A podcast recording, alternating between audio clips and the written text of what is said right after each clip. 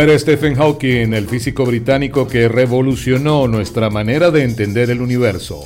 Nacido el 8 de enero de 1942 en Oxford, en Reino Unido, estaba considerado como uno de los científicos más influyentes desde Albert Einstein, no solo por sus decisivas aportaciones al progreso científico, sino también por su constante preocupación por acercar la ciencia al público y su coraje frente a la enfermedad degenerativa que padecía y que lo postró en una silla de ruedas.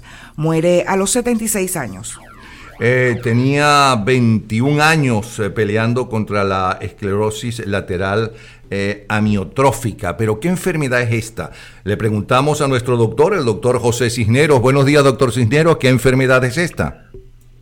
Buenos días, Napoleón. Bueno, es una enfermedad rara, pero frecuente más en hombres que en mujeres. Aparece típicamente entre los 50 y los 60 años.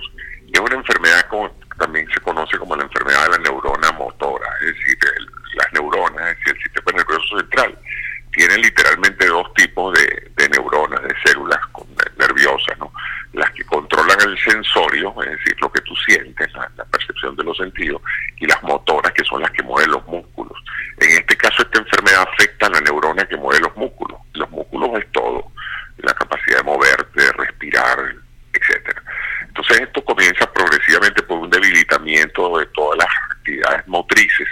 Eventualmente, pues la persona sucumbe por un paro respiratorio, porque para respirar tú también necesitas los músculos, ¿no? Fíjate que es curioso, porque en el caso de Steven, eh, a diferencia de, la mayoría de los pacientes, por cierto, antes de, que le diera esta enfermedad a este famoso cosmólogo y científico y físico, esta enfermedad se conocía también como la enfermedad de Lou disease, que es un gran pelotero norteamericano de los Yankees de Nueva York que padeció también esta enfermedad. Pero en el caso de Stephen, esta enfermedad comenzó como a los 25, 21, 25 21 años, a los 21 años. ¿Aló? Bueno, se cayó la llamada.